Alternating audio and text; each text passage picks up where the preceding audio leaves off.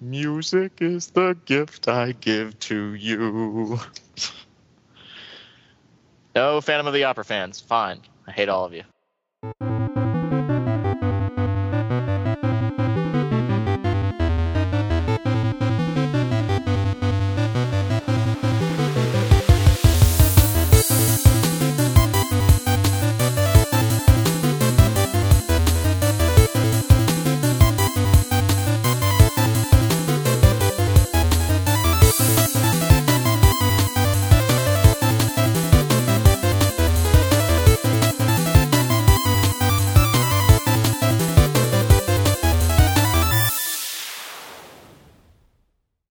Welcome, everybody, to Random Encounter, the RPG fan podcast. We are coming to you on the eve of Dragon Quest IX in America. Hopefully, some people care. I know I do.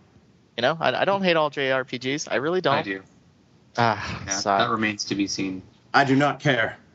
Uh, I'm your host, Robert Steinman, Pale Robbie on the boards. Joining me today, we have Uh, my name's Derek. I'm a news contributor for the site. name on the boards, Name is Embryon. Embryon. Very, very ethereal. Next up, we have Dennis, I'm turn-based dude in the boards, and I'm the semi-senior editor. And yes, I heard that from John in the podcast. Uh, that's why we got rid of John for this episode. No more senior editors. Next up, we have Um, my name is Steven. I'm a preview contributor to the site, and I'm last- tailless on the boards. Ah, there we go. There we go. And last but certainly not least, I'm Zach. I'm uh, one of the news contributing editors, and I'm super flat on the boards. excellent, excellent. Uh, we have a lot to talk about today during the rundown. Lots of games that we've been playing, and then a brief discussion on difficulty in games. And finally, we're going to be talking some news. And of course, the big news of the week is Dragon Age 2. Woo! So, uh, without further ado, I'm going to back up and I'm going to let the new guy on the show, Derek, tell us what he's been playing. Derek, do it. All right, so I haven't been RPGing it up that much lately, but um, I did just finish Trauma Team for the Wii, which was excellent and had all that delicious anime RPG melodrama going on. Um, but besides that, I haven't been playing too many RPGs. I've been waiting for Dragon Quest IX, like a lot of you guys. Um, I have been playing a little bit of Lunar for the PSP. I got it when it came out, but I didn't actually play it all that much. Um, and I have been noticing that, as you guys talked about it the other week, the charm level is just not there. Uh, the graphics are improved, pretty animations, new voice acting, but like something about it just doesn't capture the magic of the old Lunar. So, kind of bummed about that. To an extent, it's like I think the charm is still there. It's probably not as strong. It's probably nostalgia, maybe just nostalgia talk because I think XSEED did an overall good job on it. Localization. Yeah, they definitely did. I guess it's just the rose tinted glasses there, but because I also just picked up uh, Lunar 2, I won a copy of it on eBay, and I was playing through that a little bit since I've actually beat Lunar 1, and I guess I just I like the old style better, but they definitely did a good job. Well, now, Yeah. real quick, real quick. They you say that they updated uh, the voice acting. Did they update like the anime cutscenes and the overall like overworld graphics? Did everything get an overhaul? Well, the the cutscenes are the same. Obviously, they put the new voice acting in there, but the uh, the overworld map is um, you know prettied up. All the towns are prettied up and different. Um, everything's kind of been condensed, is what it seems like. I mean, maybe it's just because I haven't played the original in so long, but all No, the towns seem condensed. tiny. Yeah, They shortened the, the dungeons by a lot. So on the bright side, the annoying dungeons are a lot easier to get it over with. The bad side, the more interesting dungeons are, e- are quickly get it over it. yeah, and it's got those kind of massive load times, so it's like the less screens I have to go through, the better. Yeah. And you're and you're playing this on PSP or Yeah, it's on the PSP. okay, okay. It looks like the PSP is getting a nice little uh, RPG renaissance right now. with, Yeah, uh, it is. I agree. Definitely.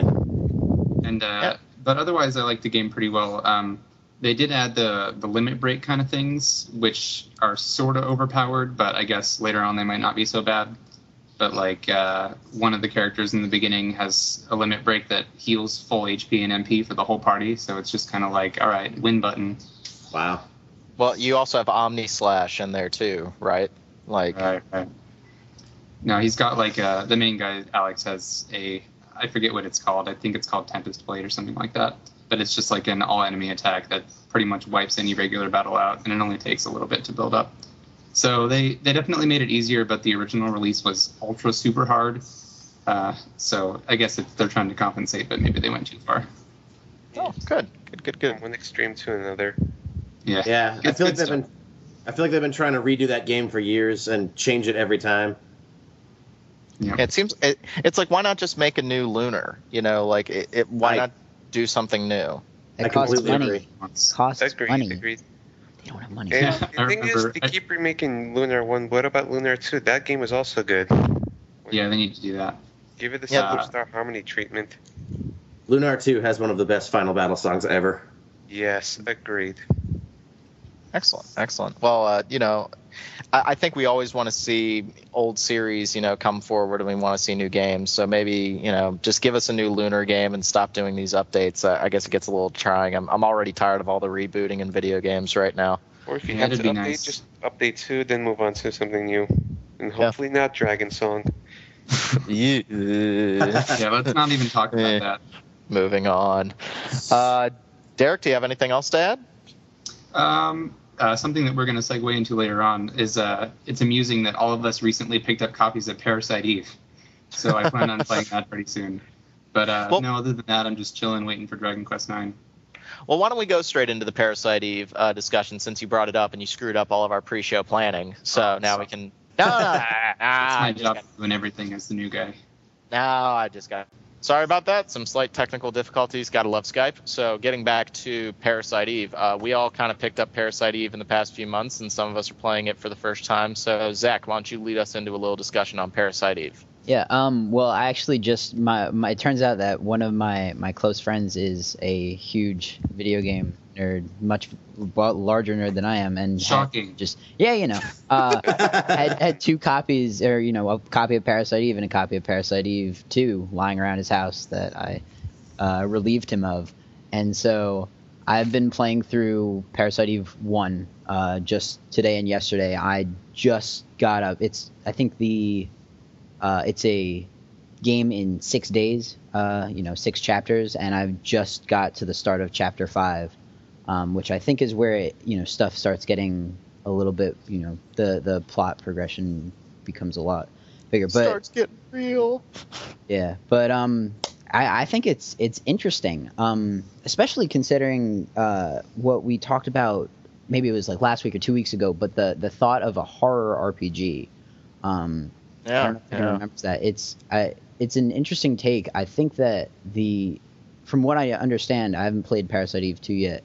The Parasite Eve 2 is a little bit more survival horror, while Parasite Eve 1 is a bit more uh, action adventure. And Yeah, hmm but I it- didn't like to, honestly. Yeah, I I'm never played it. not not looking forward to the tank controls. But I mean, so far one is one has been treating me fairly well. It it's very linear, um, which is Yeah. one that you know I, I've I'm not quite decided where I stand on that uh, because it's certainly you know it's the story's been interesting and you know for for those of you listening who haven't played the game or don't know what it's about, basically uh, in 1997 there's this. Uh, mitochondria. There's a lot of biological stuff, but basically there's this evil force threatening to take over New York City. Um, so you know, modern but basic fantasy plot points. Anyways, it's the the action. It the combat is very different. It's uh, that's what I like the most about it is how, um, basically you have you know your active time bar and it almost reminds me of Resonance of Fate. Uh, a little, Hmm. just It like- actually- 1989. So I played the game a couple of years ago, uh, not when it was new, but um, like midway through the PS2's life cycle, and uh, I actually really enjoyed it. Um, it reminded me a lot of Vagrant Story, like kind of like if somebody took Vagrant Story and combined it with, I guess Resident Evil. It's it's hard for me to explain. It's been so long since I played That's it. but- actually exactly how I would describe it. Yeah, that that's Yeah. the game. but I thought I thought it was kind of like a it almost tried to be like a Hollywood style movie, but with like a very Japanese touch. And I think the uh, dichotomy between the villain uh, Eve and Aya Brea was one of the best parts of the game because that Yeah. really was what pushed the narrative. And I think for when it came out, there wasn't really anything else like it. And I, to be honest, there really isn't a whole lot like it now. Yeah, yeah. because it was I a would fusion of you know ten different kinds of games. Yeah, it, I, I think Parasite Eve for me, it, it's been kind of hard. I've been, I've been trying to play it. Um, girlfriend picked it up for me at Christmas time, and you know it was a big deal to get it. And I'm I'm about where Zach said he was. I'm at chapter five, and I haven't played it in like three or four months. I think what I really struggle with is I'm so into the narrative. I'm really into what's going on. I kind of like the metaphysical storyline and lots of mysteries here and there. But the game is so antiquated by today's standards that it's really hard to play it. Like, I hate the fact that, you know, I miss a key card because I wasn't in the exact right pixel position to pick it up on a desk. I really Or- hate the the pre-rendered backgrounds. I just I forgot Oh, how man. much that really kills a game for me. Well, it kills the game if the objects don't stand out. Yeah. So like none, none of the objects sparkle or anything, so you don't realize that you're missing stuff. Also, the game does a really bad job of camera's per, uh, perspective changes. So especially in the uh, the New York Zoo, I was getting constantly confused where I was, and it was like. I think that even though we, we've talked before, I really don't want to see any more reboots. I think that game is in desperate need of a reboot, like in desperate need of a remake, because it's such a great idea. That first game is so cool and so unique. It just needs to kind of be brought forward a little bit with today's technology. And I mean, well, luckily, if third yeah. birthday goes well, then probably we could see this remake. Yeah, that would be great. They could Yeah. even do it like over PSN or something if they wanted to. Yeah, I want to see a PSN release. Now, Zach, you were trying to say something? Oh, yeah, no, I was just gonna say third. You know, with third birthday coming up, I'm I'm interested to see where they're going because you know, just having started playing uh, played the game yesterday, I went and looked up some of the cov- the E3 coverage on on third birthday, and it seems you know like they dropped for one big thing is they dropped Parasite Eve from the title. Um, yeah, they don't own the, the license to it anymore. Oh, is is that what it was? Because I apparently yeah, they they don't have the license because Parasite Eve was a novel and a film in right, Japan. right. and they don't have this is like my total nerd out moment on Japanese horror, but uh, like they don't own the right to it anymore, but they still have the right to the character Aya Brea. Right. So they're so they call it the third birthday, but we all know it's Parasite Eve three. Yeah. Oh, okay. Because what I read was that there are apparently some uh, differences in in the the tone of the game and the way that they're taking it, and obviously it's much more of an of an action. You know, like the first game does have a lot of you know action elements, the real time battle system, among other things. Um, Yeah, but it's it seems to be a much more third person shootery sort of action vibe that I'm, I'm picking up. But I'm I'm really interested to see what they do with Third Birthday, especially once I you know get through um, one and two. But that's that's what I've been playing, uh, as well as I mean I don't know if we want to talk about anything else with uh, Parasite Eve. I, I'm really enjoying it, but Actually, I was. I'm sorry if we don't mind. I was actually going to say I'm also interested in the third birthday um, plot wise Mm. because um, again it's been so long since I played, but I played the first one and then the second one right after because I bought them both one summer. And the second one seemed like it kind of retconned some of the story from the first one. I could be wrong. I, I didn't. It's been so long, but I'm wondering where they're going with the story because it got very confusing in the second one for me at least. I mean, I suppose we'll we'll we'll see what happens once I when I play through the the second one, see where I stand on that. But um, I mean, overall, it's it's been pretty pretty solid so far. Very definitely antiquated, and it's kind of a bummer uh, because you know, like going back and playing some other games, you know, like Final Fantasy, like seven came out the year before it. I think nine came out a couple years after.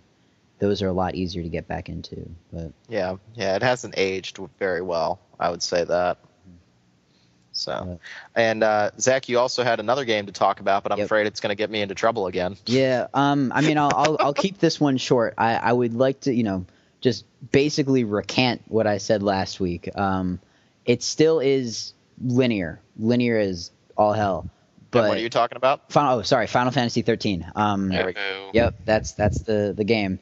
Uh, it still is a very linear experience, and I've you know got it's gotten to the point where I realize that if there's a you know like a, a little vestige off of you know like the main you know like, line that I'm supposed to run down that has some enemies, there's probably going to be a chest there too.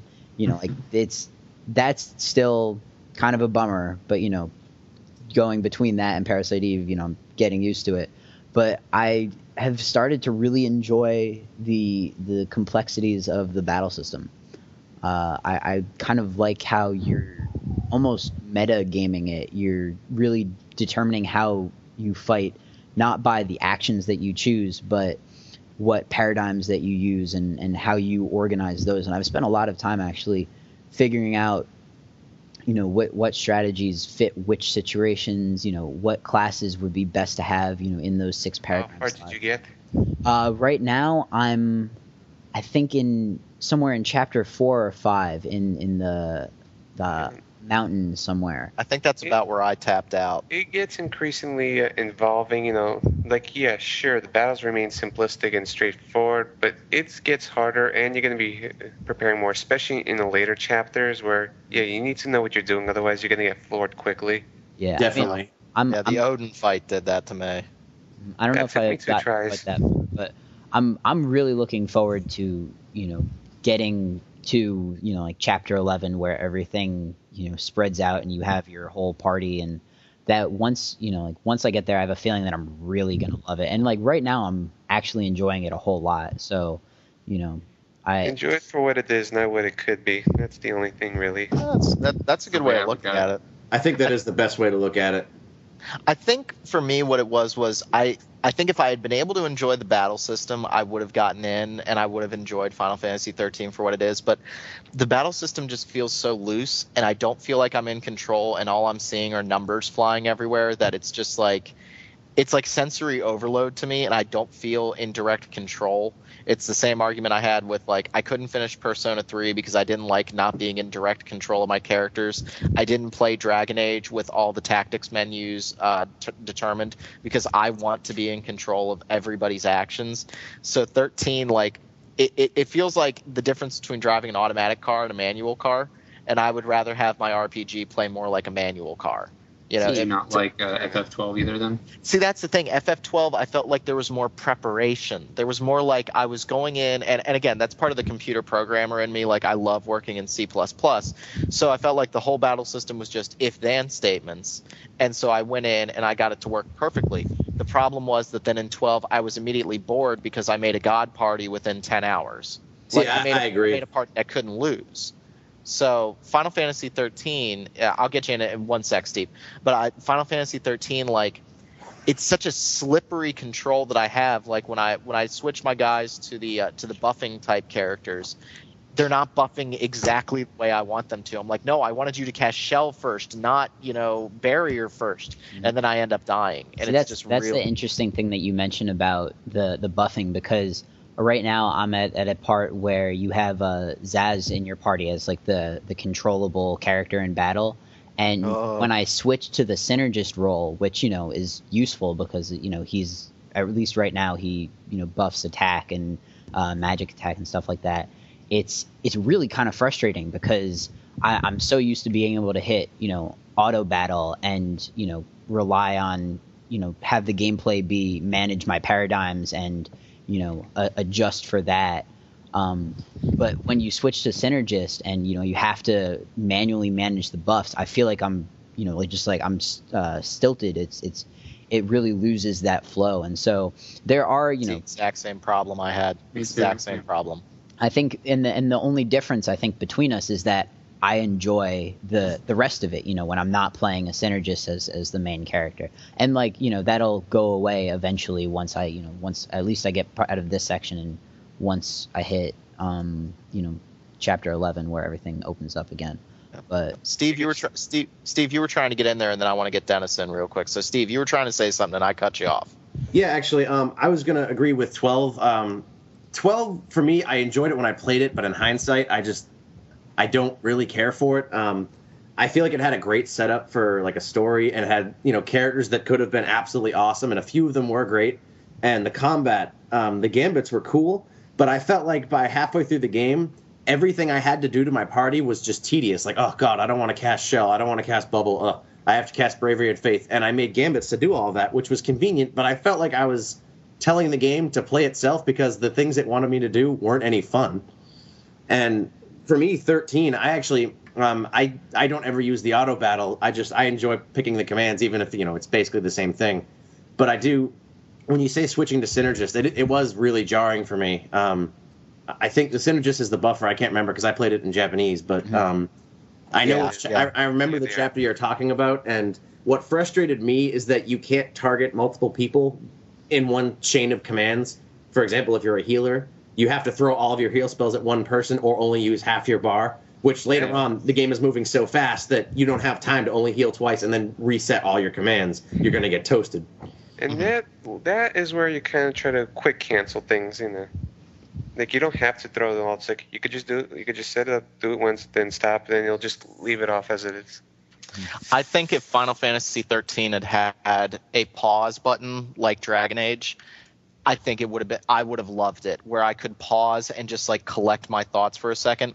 Instead, like if I tried to play the game like Steve's saying and just pick pick each one of my attacks, I feel like I'm so much slower and I'm not being as efficient. And the game is hard. And I we're going to talk about difficulty later. I really like the fact that it's a hard Final Fantasy. We haven't had that in years. But if you do anything wrong, this game just stomps you. And I feel like if I don't use my synergist correctly, or like on the Odin fight, which seems to be the first part where anybody has any trouble with the game, is the Odin fight. I felt like Hope wouldn't heal instead of like doing the proper healing method. He would do something stupid, even though I said I have him set to medic. He wouldn't do something correctly, and then I'd lose, or like I maybe just missed changing my paradigm by like a half second, and I ended up losing the whole fight because of it. And it just I threw my hands up, and I was like, look, I don't feel like I'm in control. If I'm not in control, I don't want to play. Yeah, I mean it's it's fair. That's a definitely I can see where you're coming from now that I've played, you know, put more time into it, and you know I'm banking on it, you know, put you know pushing past those faults. But Yeah, yeah. I mean, Yeah. I, I guess we should move on because uh, Yeah, otherwise we're going to sit here and talk about 13 all day. yeah, Yeah, So- let's not do that again. Just, yeah, let's not do that again. I promise. rest. Yep, yep, yep. So now, if you're done, Zach, I guess we'll move on to Dennis because we have not heard from Dennis in a while, and he has a game Yep. that I'm very interested to learn more about. Okay, first of all, before I get to it, I just want to say, like, yeah, I've been actually playing a lot, you know, since the last time we talked. Basically, I got a PSP 3000, even though I have a PSP 1000, you know, since last month, right? So I was kind of in the PSP mood, so I was just been messing with a lot of PSP games, both old and new. For starters, was playing the Dept. Heaven games like Riviera and Yggdra Union. I've beaten Riviera, and I actually enjoyed the game, even though the gameplay is kind of meh. But I thought the characters and story were charming. Whereas with Yggdra Union, that's the complete opposite. The gameplay is a lot better, but I don't care about the plot or characters. And then some other stuff like, uh, a sec. Yeah, I've also been just messing with the Wii a bit. Like I've recently picked up uh, Monster Hunter 3 for fun, and I've just been delving on that. And I, I suck at that game, so let's move on. How's the wanting to play experience? Has go ahead, go ahead. I was just saying I've been wanting to play that because from what I've seen, it kind of gives me like the PSO vibe for some reason. Yeah, but again, I can't find anybody to play with. I guess I could do it online, but Yeah, you Huh. can, we could team up. That's no problem. So there. It There's no. does- what? how how does it work with the uh, the Wii's online functionality? That seems to be the big complaint. Like I know most of my friends, if they're playing Monster Hunter Tri, they're literally like wearing headsets and talking through their laptop rather than screwing around with the Wii interface. Like how's that treating you? Actually, surprisingly well. It's like Good, off- good. no real friend codes. That's a start. and the hubs are kind of small, but still there. It's like getting to the text box isn't really that uh, difficult. Just press select the minus button twice. You could just type whatever. I, I don't bother using the keyboards, but at least with the parties I've been to, we seem to do fine. You know, not communicating. We just follow someone, and we just usually do things pretty well. It's been pretty chill. Okay. Excellent. Otherwise, otherwise, let's see what else. All right, more PSP goodness. Right. Been playing, doing a second playthrough of Half Minute Hero. Awesome, awesome game. I happened to jump Excellent into game. since January. January, so it's one of those 2009 games I jumped in the following year. And let's see, I also been playing a bit of P- Borderlands PC with my friend. Again, we both suck at it. And one of the other big things is, okay, how many fell victim to the Steam sale in July? oh, oh God. oh, man. Oh, they oh, have my man. credit card information. I can't They do just- anything about it. Uh, I looked at my of- bill today. Hundreds of games over 50% off. Who couldn't resist? Oh, that was painful. That was In painful. my case, the biggest thing I got was the Telltale Everything Pack, which is basically 20 graphic adventure games, well, mostly episodic ones, for just 50 bucks instead of 100. Oh God. That is just when, like, the first season of Strong Bad, three seasons of Sam and Max, episodes one through five of Monkey Island, some Wallace and Gromit, and I think something else. All right, the Bo- the Bone or something like that. Bone. And Yeah, and you yeah. get Telltale Poker. Mm-hmm. Ooh. Yeah, I know. All right. whatever. The I- most exciting that- of that pack. Dennis, I got to stop you because I feel like you're, you're holding back the goodness right now, and I, I hate Yeah. you because you have it a day early. I uh, we all want to hear about Dragon Quest, so come on, Yes. get there. At the time of this recording, because at this point this episode's going to be released, everyone's probably got the game. But at this point, uh, Dragon Quest IX actually came out in New York the day before it originally officially supposed to come. So I went to a Nintendo launch event uh, earlier this afternoon and picked up myself Dragon Quest IX. So yeah, huh, I Which makes just- us hate you. yeah, I, I will now come up to Until New York tomorrow. And get you. So, so tell all us about your experience. Well, the thing is, I just want to first get into this story of how, how I heard about the event and what's something that's been going on, if you guys don't mind. Sure, sure, sure. Good. Basically, I found out about the event last week when I decided to revisit the Nintendo World Store in Rockefeller. Then when the when the guy, um, employees told me, to, "Hey, we're holding this Dragon Quest IX event next week," and I told asked him what time. He, he wasn't 100% sure, but said around nine-ish. All right. So I decided, eh, since I work at 10 o'clock on Saturdays, I decided to quickly go to Rockefeller around 9 o'clock uh, earlier today. So when I went, it turns out the games were actually not in, the store yet. And then when I asked about it, the guy gave me this pamphlet saying, "Oh, we're starting at one o'clock." And then I found out something very interesting. First, like I, I thought it was going to be like the Muramasa event I attended last September, where you just pick up the game, get free swag, that's it, right? Oh man, you didn't know about Horii being there. Yes, I didn't.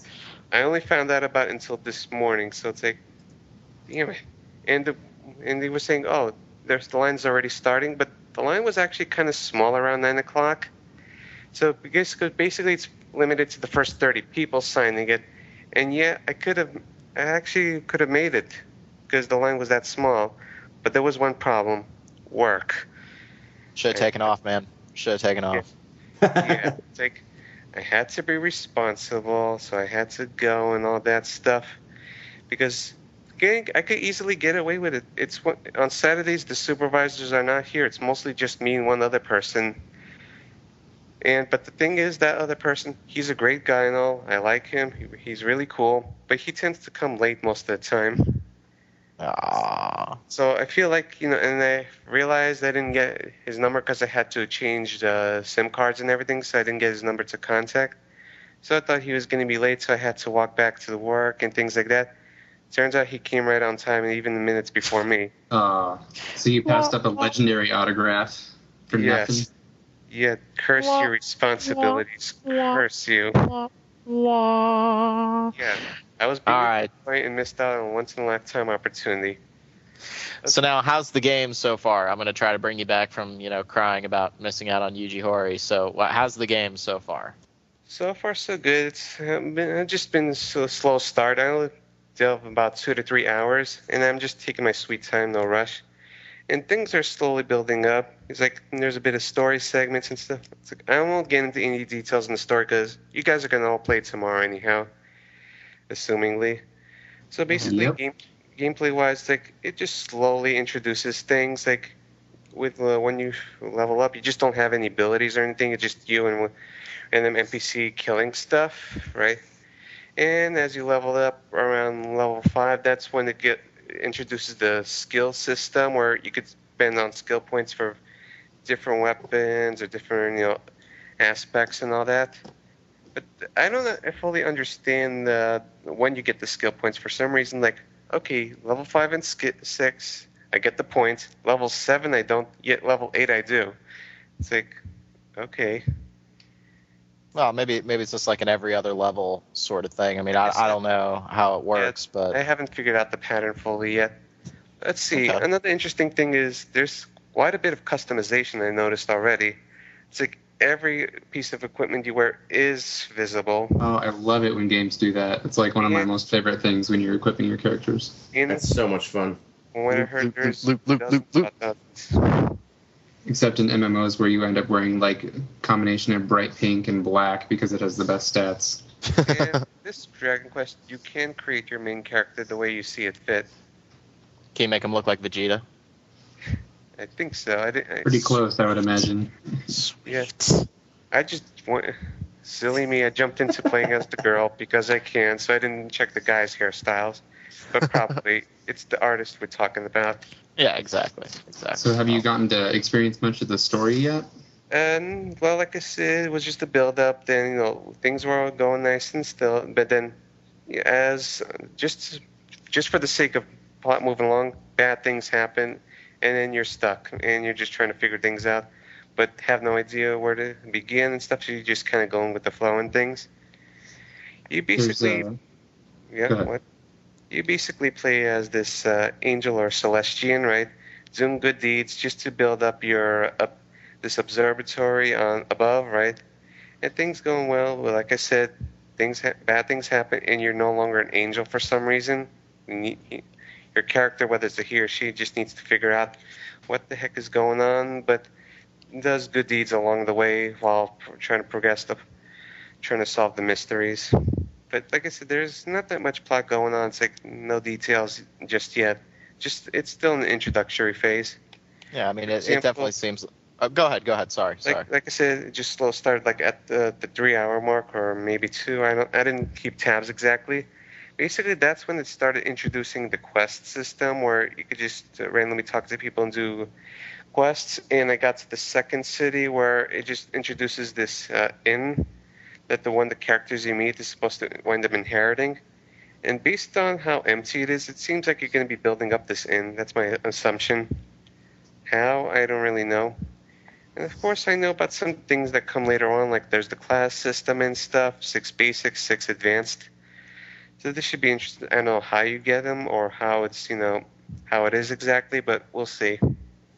Excellent, excellent. Well, I mean, we're we're all sitting here, you know, super excited for Dragon Quest, and I think, I think on the next show we'll definitely have a lot more to talk about it because Yeah, we'll like all have a impressions chance are to have pretty a game. positive so far. I guess the only weird thing is probably the technical side of it. For example, the graphics are kind of weird in a sense. For example, the important characters are 3D models, fully animated and stuff. The less less important characters are in 2D sprites. Hmm. It's Interesting. interesting. Huh. And That's music- different. Yeah, it's kind of. and the quality and the sprites is not as good as the 3D models, even though everything is kind of uh, zoomed out. hmm hmm Makes to see. And music wise, I liked Sugiyama's music overall. Eight was excellent. But so far with nine, nothing that strongly yet, even though I do admit I really like the battle theme. That that is a good one. Well, I think uh, you know, in, in the interest of time, we should probably move on a little bit. You know, not trying to cut you off, Dennis, but Um, I think- it really. I, I think for the listeners, we're going to have a lot more to talk about with Dragon Quest Nine in the next episode, and probably episodes after that when we all have a chance to play it. So I just went up them this time. yeah, yeah, rabble, rabble, rabble, rabble, rabble. So uh, if Dennis is all done, I think we'll move on to Steven with what you have been playing, sir. Okay, well, um, we talked about it a little bit last week. I uh, picked up Persona 3 Portable, um, and I am really enjoying it. I never beat the original. I tried over and over again, and it was never that I didn't like it. It's just that something else had come along, and I would start playing that instead. But um, I know how it is all too well. so I think I made it to December in that game like a hundred times and never finished it. That's Um, not where I tapped out. and it's again, it's not because I didn't enjoy it, but uh, the PSP one, um, we talked about it last week a little bit. I absolutely love that they've removed the running around outside of Tartarus, the dungeon, because I feel like at that point the running was really just grinding, and I think the menu-based thing suits it really well. And there's actually an option to turn on little icons. We had mentioned that sometimes it was hard to tell uh, who to talk to or where to go. If you press the R button, it actually shows you everything on the screen that you can look at. And I, I didn't know things, you know, I didn't know where things were too terribly well because it's been so long since I played it. But I've had very few problems, and I think aside from not having the the epilogue chapter, uh, the answer, I think it for me is the best version of the game I've played because I've played all all the versions in the past. Um, I love being able to control the whole party. Um, I think that adds a ton to the game. And I can't remember if the original had uh, different difficulty settings, but this one does. Yeah, well, the Fest does, but not until ma- not up to Maniac. I gotcha. Okay, because I, I usually play. Again, this might be good for our discussion later, but I usually play games on the hardest difficulty I can, and Maniac mode is a lot of fun. But I think it will probably be uh, interesting to talk about because it's not actually that hard. I think it's just artificial limitations they impose on you that make things a little more frustrating, but not more difficult. Mm. I usually play things on medium, not too easy, not too hard. Just enjoy it, but not get myself crazy or bored. Yeah, that's And- normally what I do too. And let me guess, are you playing as the girl? I am not. I am playing as the guy. Uh, I never beat it with him, and I think he looks cool. Uh, Good. so I went with him, and I. Uh, the battle theme for the girl is different, um, and it's a good song. But the guy's battle theme, I had offered before the show to sing "Mass Destruction," but I will not. fl- I will not inflict that upon anybody. But I love that song. Shit. De- dear God, no. No, Yeah, I'm maybe, not. maybe, maybe we'll close the episode with that. But dear no, God, no, I don't. I want to be allowed to come back. oh boy. But I've also actually been playing. Um, uh, an English patch just came out for it, Tales of Innocence on the DS. Um, I nearly beat the game in Japanese. Um, again, it was just another situation where something else came out and I moved on. But um, it's actually I've played all three of the DS Tales games. Uh, the first one, Tales of the Tempest, which was really bad, and then Tales of Hearts, which was pretty good. Um, I didn't like it as much as Innocence, but playing it now with the English patch, I think is great because uh, the st- the translation's really well done, and it's one of the better Tales games I think because the cast is really likable, um, and it's sort of a fusion of if anyone's played them, the Tales of Destiny remake, which had a lot of like air combat, and then um, Tales of the Abyss's free run system in 3D, and it has uh, multiplayer, which is also great. I've been playing it with my roommate, and it's it's a lot of fun. cool, cool. Anybody have any questions about Tails? Is Not it is really. it Tailsy? It is very Talesy. it's How if many, you how many tail games? How many Tails games do we have these days? It feels like there's Too one many. every other day. there are a lot of them. Okay, I got a question. Is there any character like Yuri or similar? Um, not really. Oh, what a shame. Personality wise, you mean? Yeah. No, not really. Yuri is. I, I liked Yuri a lot. His personality was very cool, and Yeah. There are he's one of the best characters ever. So now, does uh, is that all you've been playing, Steven, or you got anything else you want to tell us? Uh, you know, it sounded like a short uh, short segment for you. I don't want to cut you off. that's okay. Um, actually, um, Dennis had mentioned he'd been playing the Department Heaven games. I've also been playing uh, Hexyz Force, which I think is by them. Uh, yeah, it's by Sting, but it's not part of that series. It's kind Oh, of okay. Same I see. company, but not the. But um, yeah. So Hexyz Force is very cool. Um, it's kind of old school, you know, turn-based RPG, but it has that um, twist that I, I think I can't remember when I played Riviera, but all your items are basically your skills. You don't learn abilities. Um, your different items that you equip, uh, they're called Ragnafacts and like spirit artifacts, spirifacts, and uh, it keeps you moving a lot. You use a lot of different abilities, and I think that keeps it really fresh. And so far, the characters in the story seem really cool. I'm playing as uh, Leon, the guy. Excellent. Yeah, I, I played through that too. I beat Leon's story or Levant, either way. Everybody shortens it to Leon. I guess it's Levant von Schweitz. Actually, I was going to ask you because I remember you had said you were playing it. Why do they call him Leon? Because I don't remember them explaining to me where that nickname came from. I think it's because Levant starts with L E and then Von is V O N, so they just combine those two and make it Leon. Okay, because I mean That's what- Leon sounds cool. It's But, kind of like how they call Phoenix Nick.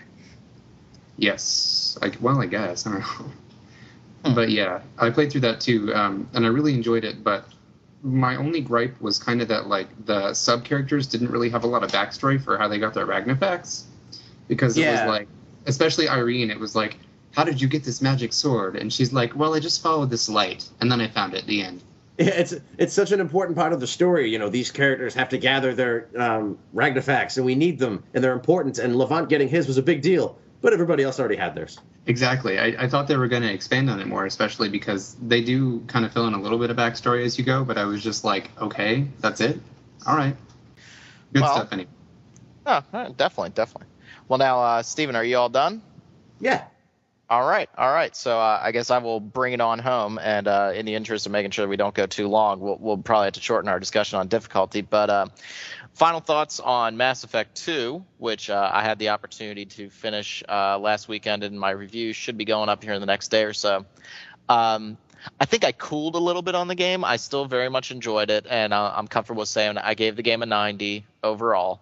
Um, definitely a very good game, much improved from a gameplay perspective. Uh, the game plays very well, and it's throwing new and interesting things at you and making sure that you're constantly interested.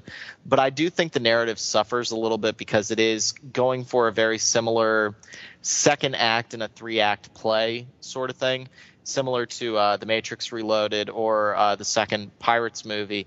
And you're spending so much time doing the loyalty missions for your crew rather than doing the main narrative mission that it kind of feels like it's all set up for the third game.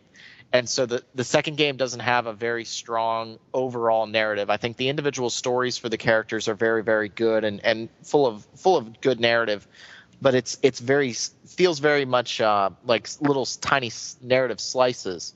And then you're going to have the third game, which is hopefully going to be the culmination of all your choices in the first game and everything that you could have decided on. But I, I would have rather they went for more of a Dark Knight approach where I feel like the Dark Knight sets up for the third Batman movie, but it's its own self contained story. Mass Effect 2 is very much uh, to be continued. Like we're going to cut this game off, and I, I think Zach, you haven't finished it yet, Not so yet, I don't want to. Yeah, I'm not going to spoil it for you, but it's it really is like a giant to be continued, which I, I felt kind of took away from the game. Now, did anybody else have a chance to finish Mass Effect 2? Am I the only one who feels that way? Um, I actually did finish it. Oh, I'm sorry. You can go ahead, Dennis. No, not much. I was just going to contribute to the whole episodic or trilogy thing, basically. It's like, you know, I didn't play the game, but I've been playing, you know, seems to be more RPGs, you know, that's just in trilogies or episodes lately, at least from my perspective. And it just seems like a lot of it just seems to. ha- mm, I ha- my only big complaints is just it doesn't seem to be s- well standalone. It just sets up for the next one, especially the first episodes, or it just feels like it just only introduces but doesn't really keep it that interesting or entertaining enough. It just says like, yeah, all the good stuff comes in next episode, things like that. If you kind of know what I mean, sorry I ramble there. No, no, no. It makes sense. Now, Steve, what were you trying to say?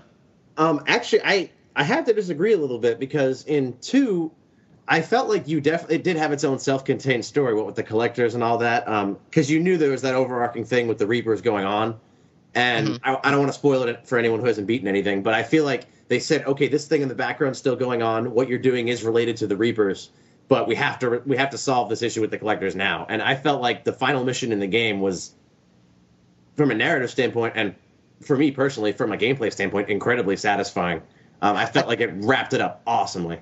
I think the final mission is what I wanted the rest of the game to be. And I, I really was into the final mission, and you're making huge decisions that can really impact your crew. Again, I'm being careful to keep Zach in the dark right now. So it, it definitely it's good from that perspective. But the if you think about it, the actual narrative of Mass Effect, the overall story, only takes place over a course of like four or five missions that are each like an hour long. So there really isn't that much narrative there. The source of all the game game's story is coming from these loyalty missions, which are fine, but they do feel uh, they they feel like they have less of an impact. Like I'm learning about these characters, which is cool, but the overall story is very very simple, and it it's definitely feeling like a setup for the third game. Now, again, I'm coming from a perspective of not finishing the first game, so I I had to go online and read up about all the choices you could make and the impact that they have on the second game. But it didn't feel like there was any like grand sweeping thing that was going to happen. Um, I, I used uh, the argument on the boards the other day that I want to see the type of choice in a video game that affects in the same game that I'm playing. And I felt like Dragon Age does that to an extent where your your choices have an impact, particularly on the final battle. But Mass Effect 2, it kind of feels like everything is being saved, everything's being stored up, and BioWare, you know, I'm worried that they may crumble under the fact that there are so many choices going into the third game that there might be too much or it, they might not give everything its own due like we're all scared to death that they're going to have like a giant text screen at the end of the game like the end of dragon age to explain the choices that you made so i I think that Mass Effect 2 is still a great game, and I really liked it, but I do kind of feel like the narrative wasn't as good as what I had been expecting. I felt like the loyalty missions were good. It was good to learn about your characters, but the actual story there was very, very thin and very, very short, and really didn't help that much. I actually would agree with that. I think I think it definitely did focus on the loyalty missions, which were good. But I will agree. Um, I think it did have its own self-contained story, but it was fairly sparse. Um, it was basically okay. Here's the collectors. Okay, go get the collectors.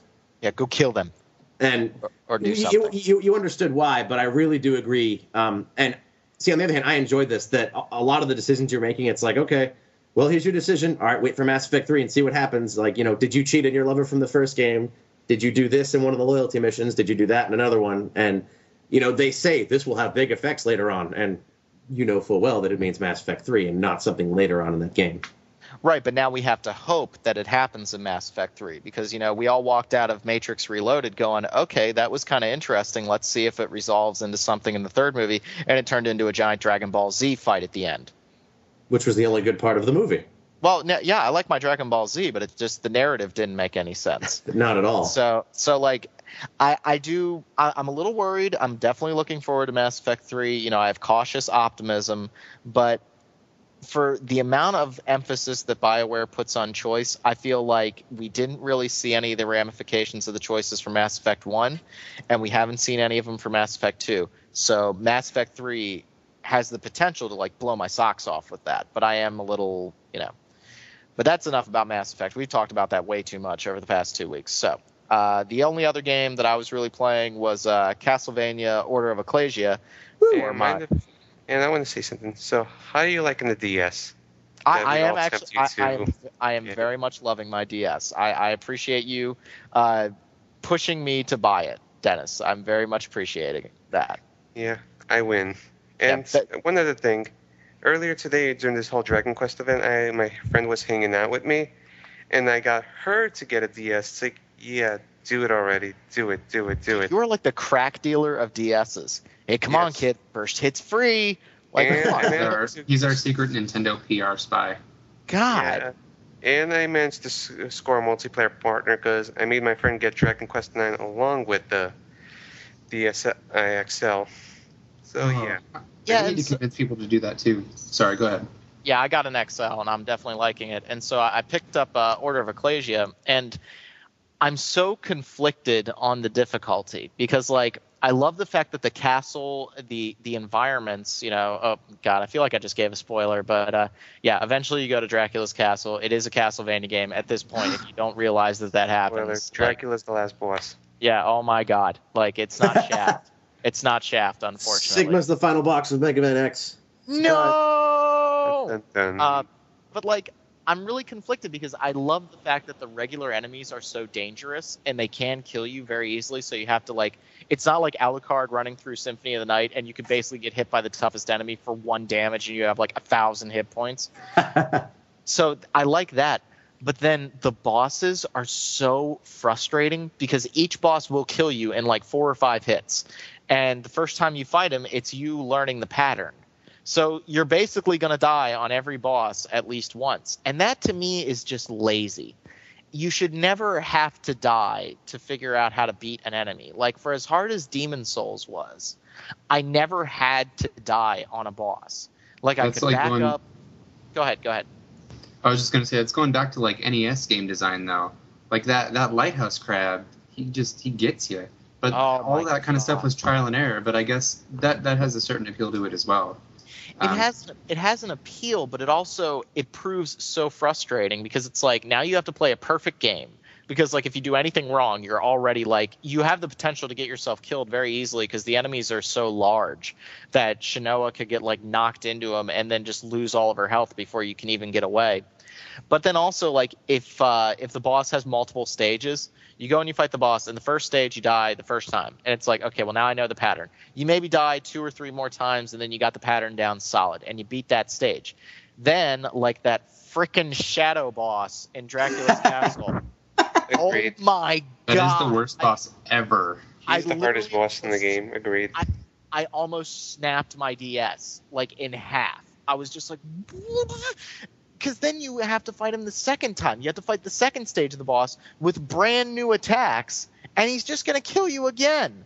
So it took me like 20 times to beat this guy, and I'm just sitting there. I'm like, you know, difficulty is so hard to get right in video games, and I know developers must struggle with it over and over again. But like, you should never have to die. Games like Demon Souls have completely spoiled me with death because death opens up new gameplay opportunities in Demon Souls. So like you die, oh, now you get to go do new things that you couldn't do when you were alive. That's awesome so this old school game design of just like smashing your head against the wall to beat the boss it's so unappealing to me like when i was 12 when i was 13 i was all about that like oh man i gotta beat quick man quick man was like the hardest enemy ever in a video game i had to beat Forget him in Quick Man Man. 2 It's his stage. Uh, yeah those damn lasers yeah no that's true I don't But, like like- lasers. yeah but like it it holds no appeal for me anymore to like wear it like a medal that I beat this enemy. You know, like I, that doesn't appeal to me. I'm I'm 25 now. I play games because I enjoy them and because I find it hopefully relaxing. So Order of Ecclesia, like I, I was so happy that the regular game was difficult because it felt very like tough but fair.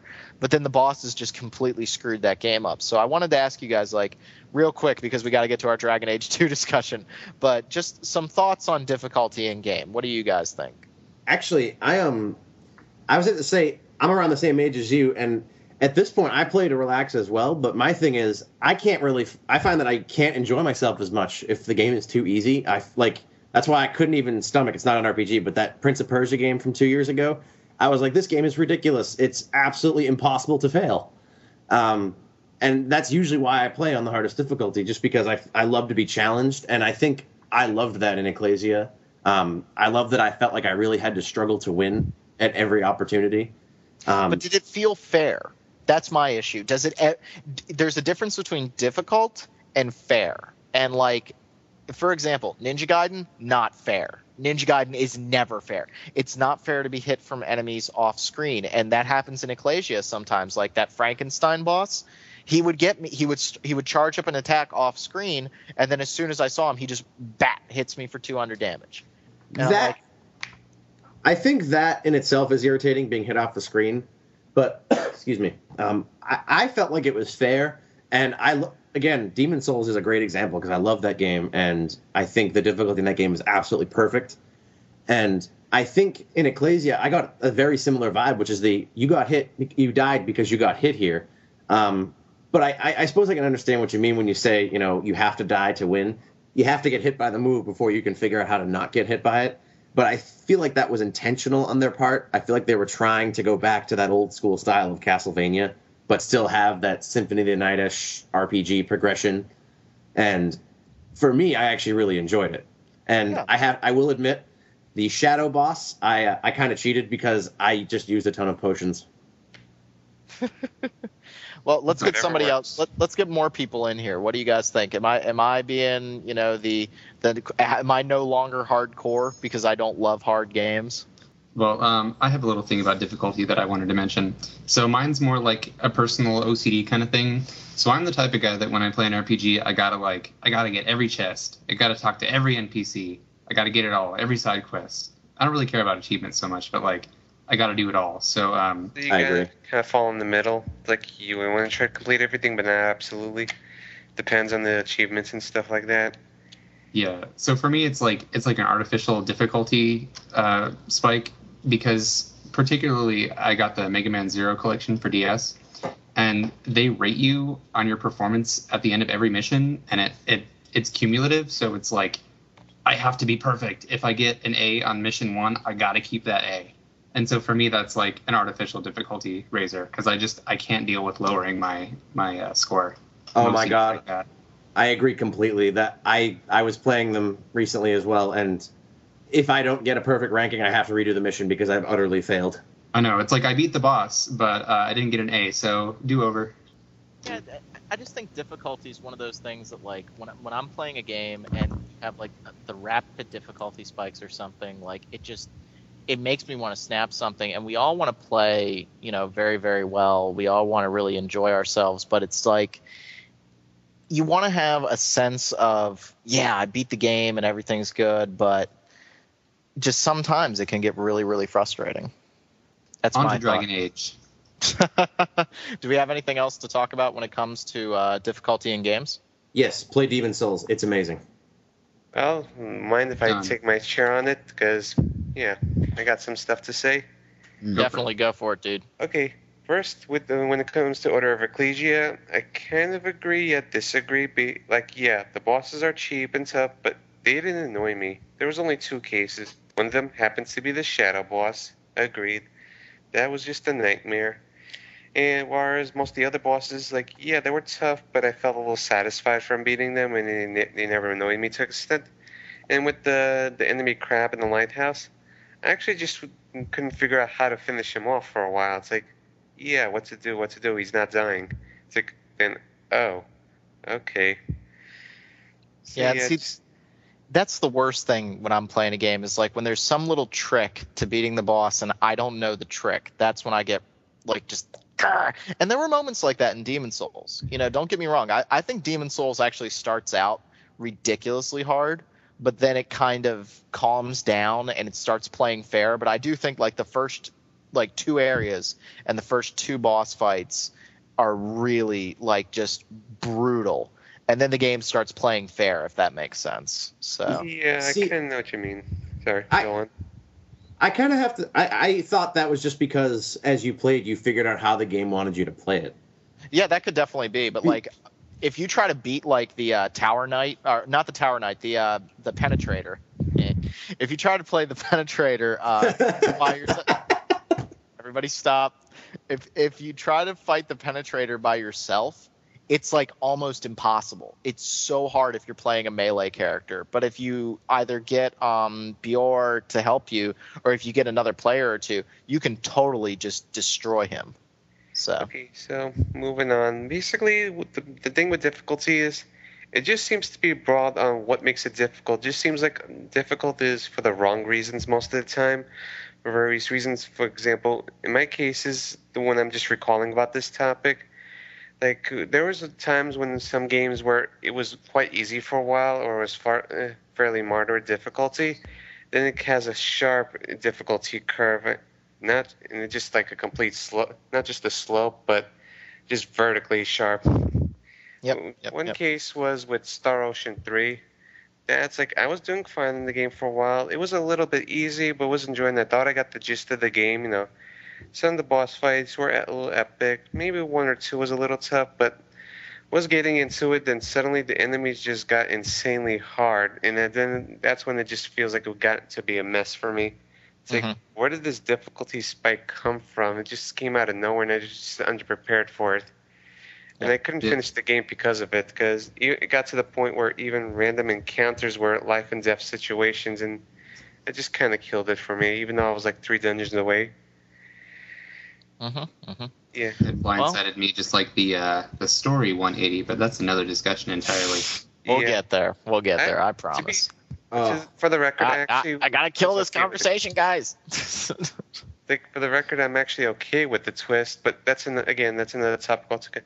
Then there was cases like Wild Arms 3 where it was just an absolute joke, like for like the first three acts of the game, or and then it just suddenly got a little hard, a lot harder, but for the wrong reasons. Is that like Stephen remind me actually off uh, off topic, uh, not off topic, basically just before the podcast the enemies just simply took longer to fight. They dish out more damage. Everything just felt a little lot more dragged on. It was tedious. It was just annoying. It's like, yeah, let's let's make the battles a lot longer just to, for difficulty purposes, and that was quite annoying.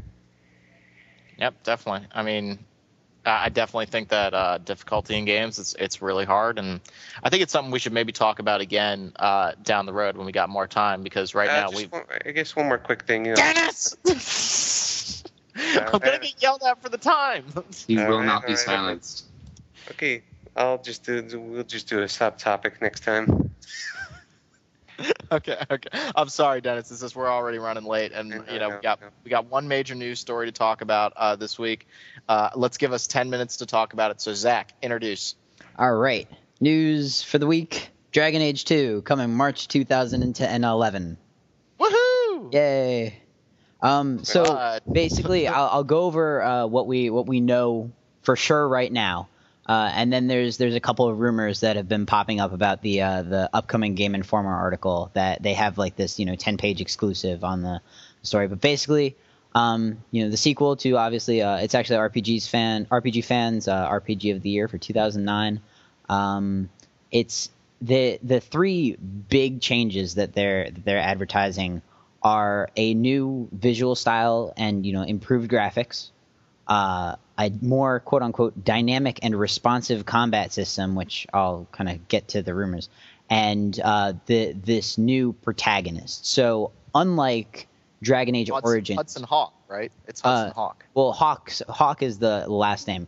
Uh, but basically, un, unlike um, Dragon Age Origins, where you you know like the for the first one where you had your origin stories, you know, thus Origins. Um, you you you got the the option to to pick, you know, what what what race you were, what class. Um, the the you had I think there were six origin stories that you could choose from. In this one, there is um, there's one protagonist, uh, kind of like Shepard in Mass Effect. Uh, in Dragon Age 2, it's Hawke, H A W K E. You know, the E is for awesome. But uh, you he's So they can refer to him like Shepard. yeah, basically. So it's you know Hawke, Sten, Hawke. Uh, anyways, um, the if if anyone gets the Shepard Rex, uh, but yeah, so it, the the game is going to follow a a ten year story arc uh, that that follows Hawke. Uh, as he goes from penniless refugee of the the blight, and it's I, I'm pretty sure it's the fifth blight, which is the one that was covered in, in Dragon Age Origins, uh, to the quote unquote single most important character in the world of Dragon Age. Um, and I think the the interesting things that they that have been brought up about this story is that unlike uh, Mass Effect 2, where you know it's where you go around just collecting allies, and unlike a lot of Bioware's uh, other games where you go to you know three different areas and resolve problems in those three areas and then tackle a final area, it seems they, they're taking on a, an interesting narrative structure, and so uh, basically it's not about killing you know an ancient evil or you know killing another archdemon or whatever.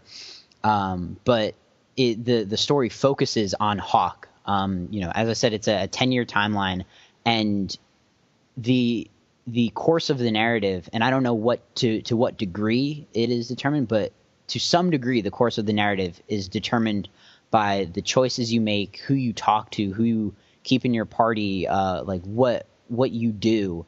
Um, and it really the the goal of you know like this story is to figure out who um, who is who this character is like who is he in the world and how did he get there um, which Yeah. i don't know if what you guys think about how that sounds but i think it's uh, it seems at least a, a little bit more uh, unorthodox and i'm really Well, but it, it's really hard, and I, you know, I, I've been I've been holding myself back this episode, but I, I guess here's where I'm going to start getting you know robbed. You know, I'm going to come in here and I'm going to tear it up. Nice. I'm. Oh yeah, I, I think that um, we can't really glean that much from the fact that most, almost all we have is a brief pref- press release from Bioware saying that you know we're going to have this new dynamic battle system and we have this new character that's totally interesting, and then we're all waiting for the Game Informer article. There's tons of rumors out there right now. People are talking about the possibility of a dialogue wheel like Mass Effect being put in the game. The, uh, the idea that Hawke is going to be totally voiced, whether you play him male or female. Uh, one of the rumors that came out, uh, and Zach uh, talked about, talked about potential rumors, was that the PC combat is apparently mostly the same compared to the PC version of Dragon Age Origins. It's the console versions that are going to get completely reworked. Again, all of this is rumor and speculation right now. there's actually if you It's- if you check on on game informer right now they have uh, a five facts about Hawke um, thing so it is Which is confirmed he's going to be voiced. he is going to be voiced, and his, the narrative structure is kind of a little less standard. Um, and he's a human, so. Uh, but yeah, the the combat stuff is still rumor until the Game Informer article comes out in full. Uh, Right, and and we're all sitting here with bated breath for that. We want to find out as much information as we can. Now, Place your bets. well, to me, what what it sounds like they're doing is they they're saying, look, it is kind of awkward to play Dragon Age and have your character where you're directing the dialogue, but nobody's reacting to you outside of these dialogue choices that you make. Your character doesn't make so much of, as a peep. Mostly, the story's being told by the characters around you. It sounds like now they're going to do more of a Mass Effect type game where your main character is there and you're determining the dialogue for your main character and it's fully voiced and that sort of thing. I would say with the idea that Hawke is going to be completely voiced, it doesn't make sense for your dialogue option to be exactly what he's going to say. So you are going to be directing your character along dialogue choices similar to Alpha Protocol or Mass Effect. You know, you say that you want to make a passive response, you want to make an aggressive response. That's my speculation. I'm okay with this decision uh, of having a voiced character because I do think that Mass Effect tells a even though I don't like the story as much as Dragon Age, I think the way it's told and the direction that it's told is much much better than Dragon Age. Dragon Age feel, feels a little last generation when it tries to tell its story, even though I think the story is great.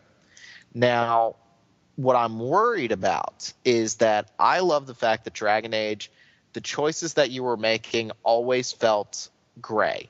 That you you had choices that had tinges of, of virtue or evil, but overall the game felt very gray.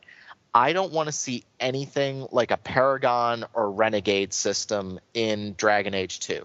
That's my only serious fear. I'm okay with everything that they're doing right now, the idea of enhancing storytelling. I don't want a Paragon or Renegade system anywhere near that game.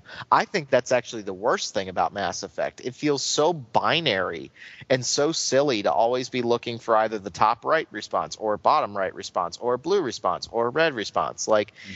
It's such a binary thing that I don't want to see that with Hawke. I Now- want Hawke to be.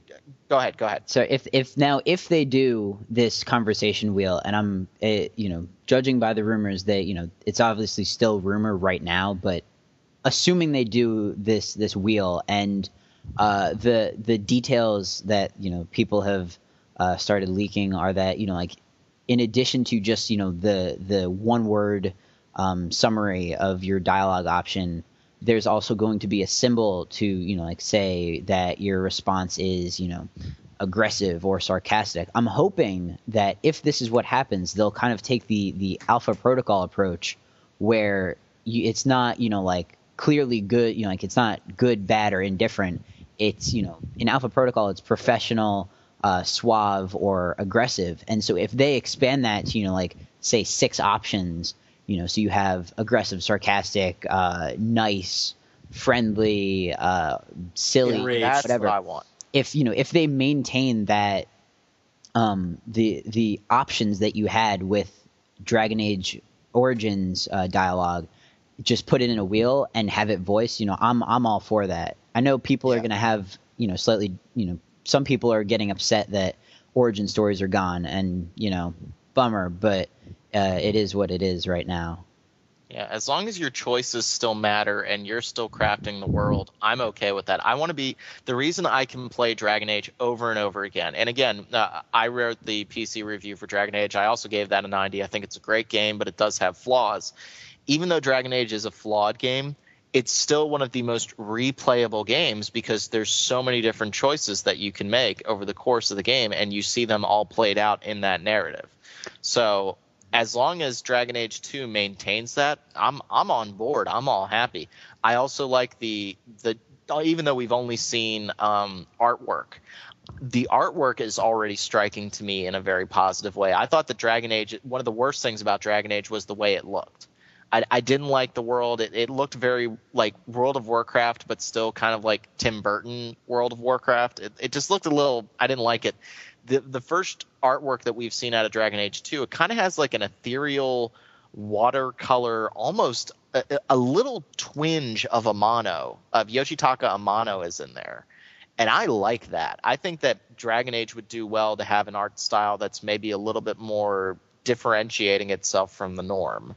So Now, I don't know how you the- guys feel about that, but the the rumor there, just you know, to inform everyone, is that um, that cutscenes, not not all cutscenes, but like certain cutscenes will be uh, animated, like cell shaded sort of animated. Um, and then the the rest of the game is going to sport a you know more bolstered uh, graphical style similar to the first. So I mean that's that's a lot Now, more speculative than you know dialogue wheels or anything. But like now is that is that coming from the fact that they are making a Dragon Age anime? If I remember correctly, something like that was announced at E3. Uh, Hmm. Somebody prove me. Somebody, you know, cut this out if this is, doesn't turn out true, true. But I thought there was talk about a Dragon Age cartoon at E3, and so maybe that signals getting crossed. I'm almost sure on that. Please check me on Yeah, that, all right, I Zach. and will, I cut, will. cut, cut this out if it's BS. But I'm almost sure that there was talk about a Dragon Age anime at some point during E3. And that's the other thing. I'm I'm shocked that they're announcing this game a month after E3. Like, wasn't that the time to announce it? Maybe they wanted to have more attention. I don't know. Yeah, I mean, like remember that they they kind of had that big old Repu- like EA had the the huge old Yeah, Republic trailer. yeah. So I mean, I guess they really they wanted to push that. And imagine if you know Dragon Age Two was announced then. You know, Old Republic, considering you know depending on your opinion on, on how it showed at E3, I thought it was kind of a little bit of a letdown as far as just you know the the MMO side really showing its teeth. Um, you know, if Dragon Age 2 was announced as well, I would, you know, have completely just glossed over the Old Republic at E3. Yeah. yeah. Well, you still have to play Dragon Age, Zach. True, true. I mean, I, I've I've enjoyed what I've played so far, and you know, but uh, and then I guess the the last thing to to talk about in regards to Dragon Age is the combat, and you know, so the what we have as fact, you know, quote unquote, right now is the is refined and responsive and dynamic. Um, and that all sounds good to me. that Like, that sounds my- good, but I'm worried that they're gonna go like Mass Effect One to Mass Effect Two and take out, you know, like the RPG, not all of it, but like Mm. I, and especially if if the rumors are true that they're gonna, you know, like maintain the PC side of the combat while they re revamp the the console side. I I am interested to see, you know, like Dragon Age Two, the action role playing game, but the you know I, I don't think the PC side's going to change. I think the PC game is going to remain very much what it is. What I want, my biggest problems with Dragon Age were the combat. I thought it was very unresponsive. I didn't think the tactics menus worked very well, and I was oftentimes very frustrated with the balance. I mean, this gets back to difficulty again. I was very very frustrated with the balance in Dragon Age, like battles that were just absurdly difficult uh, the fact that the mages were completely overpowered in that game. Like they, they could just obliterate a whole room, and meanwhile the warriors and rogues really weren't any match for them. So Yeah. I want to see Dragon Age just you know refine that combat because I think the shell of it's very good, but it needs a lot of refinement. But when they talk about more responsive things, I mean they might make the console games play more like action games which I think is kind of silly considering that you can plug a mouse and keyboard into the PlayStation 3 and you could just play Dragon Age the way it's meant to be played with a goddamn hotbar for, you know. So, I was unaware. yeah, you can you can play mouse and keyboard on PS3. Just, That's you know, it's cool. Does the game Like key- keyboards on the consoles. I didn't know about the mouse. Yeah, you can use both. Now, Dragon Age Origins doesn't let you use that, but I'm sitting here going, why not? Like, why can't I do that with Dragon Age? Why can't I use mouse and keyboard? So, I've everything I hear about Dragon Age is right now pure speculation. I like what I'm hearing. I'm very, very excited to see a Dragon Age 2, but we have all just got to back up. The first trailer comes out August 17th. Yep. And we all and we all know that's just going to be a CG trailer, so that's not going to show anything. It's yeah, So- Gamescom. The, on the same day as the E3 press conference at Gamescom. Yeah. I, I would be shocked if it was more than a CG trailer. Like if we actually saw gameplay. I think we're only going to see CG. It's going to look great. We're all going to get excited, but Dragon Age 2, long way off. We got to end the show, guys. So last words on Dragon Age 2. Go. Yay! Intriguing. Very intriguing. Very intriguing. Derek? Not a lot of opinion. I've barely even played the first one, so it, I mean the refinements sound great, and um, I actually think that having like a more structured narrative and a defined hero sounds like something that I'd be more interested in. So it kind of makes me want to play through the first one. All right. And uh, I'm guessing Dennis is probably playing Dragon Quest 9, so we're going Yeah, to leave him. Yeah, yeah. I'm pretty much in the same boat as Derek in what he Okay. said. Yeah, I would definitely say to the listeners, uh, Dragon Age is is a fantastic game. You know, it, it does have some issues, but overall, great game. Definitely worth uh, playing it. I'm playing through the Awakening expansion right now, and I'm playing that for review, so I'll have that to talk about next week. Now, unless anybody has anything else to say, I think we need to get out of here as quickly Uh, as possible. Um, all I have to say is I think Dragon Age is a great throwback to Baldur's Gate, and if you liked Baldur's Gate, Dragon Age has quite a bit going for it. Definitely, definitely agree. Definitely agree. So, for the whole crew, I think we're going to uh, wrap this show up. Uh, I'm going to give Steven the opportunity to do something silly to take us out. You can't put me on the spot like that. Too late. I already did, but He can.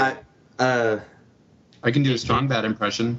no, no, no. Do the do the song. Do the song. Come on. no, no, Come on, no, do I it, won't. no, do I it, won't do do it. it.